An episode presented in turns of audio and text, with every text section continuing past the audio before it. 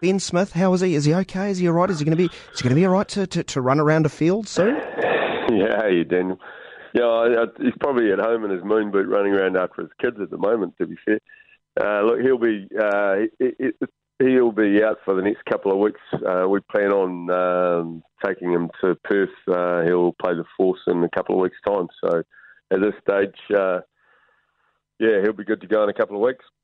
So it's one of those injuries. I'm reading between the lines here uh, that it's get it sorted now, and he'll be you, just removing the risks not only for your campaign but what uh, awaits him later in the year. Oh, definitely. Look, he came away from. I mean, he obviously everyone saw him get injured and then play through the game. Um, I mean, that's typical Ben. And of course, at the end of the game, when the old adrenaline wears off, uh, you know, the bruising starts coming out and and the swelling. And so uh, at the end of the by the end of the game, um, you know, he he it was obvious he was going to need a break, and and it's going to take a couple of weeks to come right. But he'll be hundred and ready to go in that game, and looking forward to playing in that game over there in uh, in Perth in a couple of weeks. Is it at times difficult to uh, factor in international players and what lies ahead? When I guess there's part of you, Roger, just wants to be selfish and right. It's Highlanders, Highlanders, Highlanders. Yeah, I think it's all about the athlete, really. I mean, we we know that um, as the Highlanders, we're here. Obviously, we want to do as well as we can, but we're only going to do that if we promote our players. And promoting our players to being in a black jersey is what they want to be here for. And as a fan, that's what we want to watch. So it's not that hard. And in this case, um, he just he he's struggling to walk, let alone be able to play. So um, it's, it's, it's, an easy one. He's just uh, he's got a slight injury to his ankle, and he's got to get it right. And when he's right, which we're uh, the experts are saying will be a couple of weeks, he'll be ready to go again. But uh, yeah, no, like he's uh, for all those players, there's a fantastic opportunity awaiting them.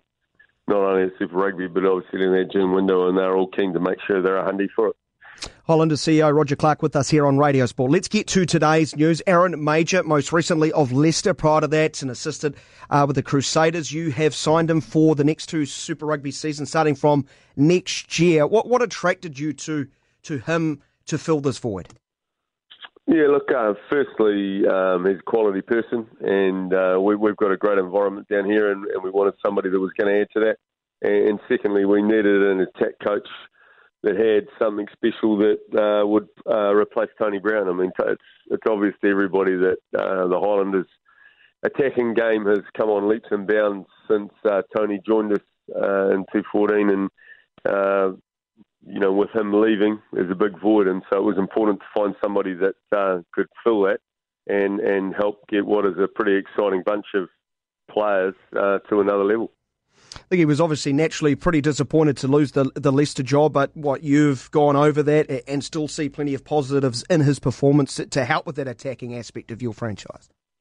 Yeah, look, we um, for anybody who knows what went on over there. I mean, we were talking to Aaron uh, well before um, he left. In fact, um, just before he was approached as a or, or appointed as a head coach.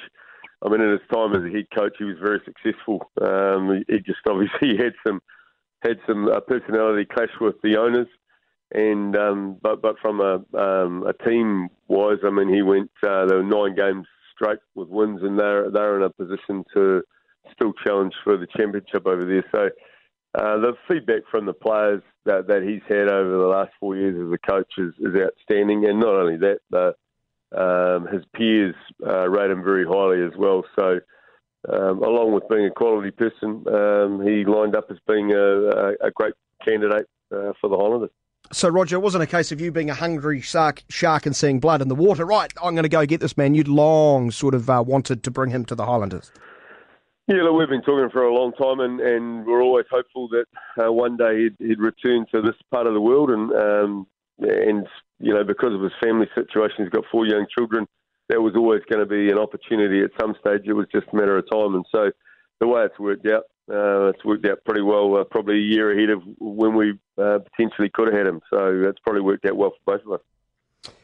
Where are you with regard to 2018? Because it's a unique sort of way you're going about this. I think that the normal template is you hire a head coach and he might have something to say about assistants here. Um, for example, yeah. will Aaron be encouraged to apply for the head coaching role? Or how's it all going to work?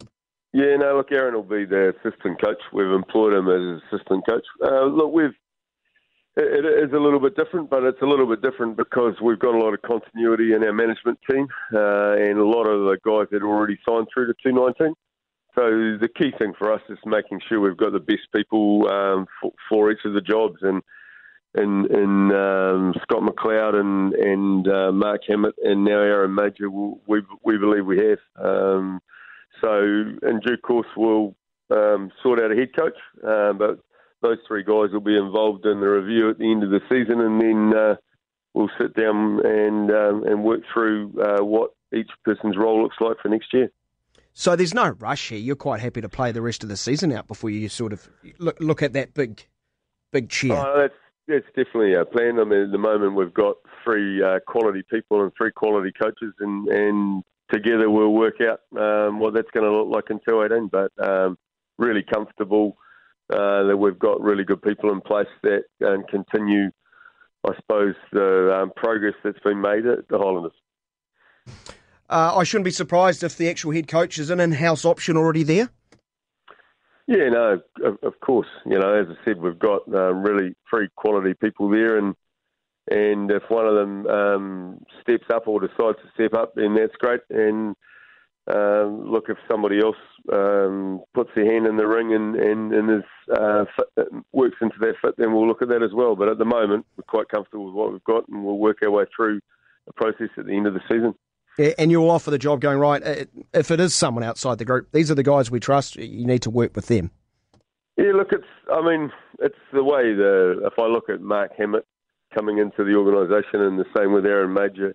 a lot of these coaches all know each other anyway from their rugby playing days or even their coaching days, and they they look at the group of people and the organisation, the club, and and the people operating in there, and they, and they're not going to go to a club that they don't see alignment or don't see good people or don't see an opportunity and, and or, or people they can't work with. So um, they, they do their due diligence and, and make a decision based on that. And I would see that no different uh, for any coach coming into an environment. Roger Clark out of the Highlanders. Before I let you go, how do you assess your season to date? Um, in the firmly in the playoff mix, it, it seems four New Zealand sides. Um, at a minimum will make it. Uh, six wins out of nine, and of course, just one New Zealand derby game to go. You, you pretty comfortable where your team's at? Oh, look, you always like to be better. It's a really um, tough conference. Everybody knows that.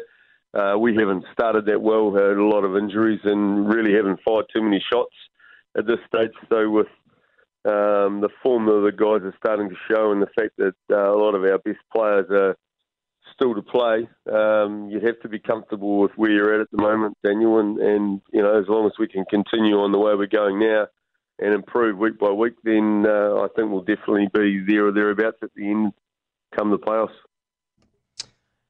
Coming home with a wet sail, so to speak. Yeah. That's yeah. what Highlanders fans like should be that, thinking. Yes. hey, great stuff, Roger. Really do appreciate your time. Thanks for joining us on Radio Sport this afternoon. Yeah, thanks, Daniel.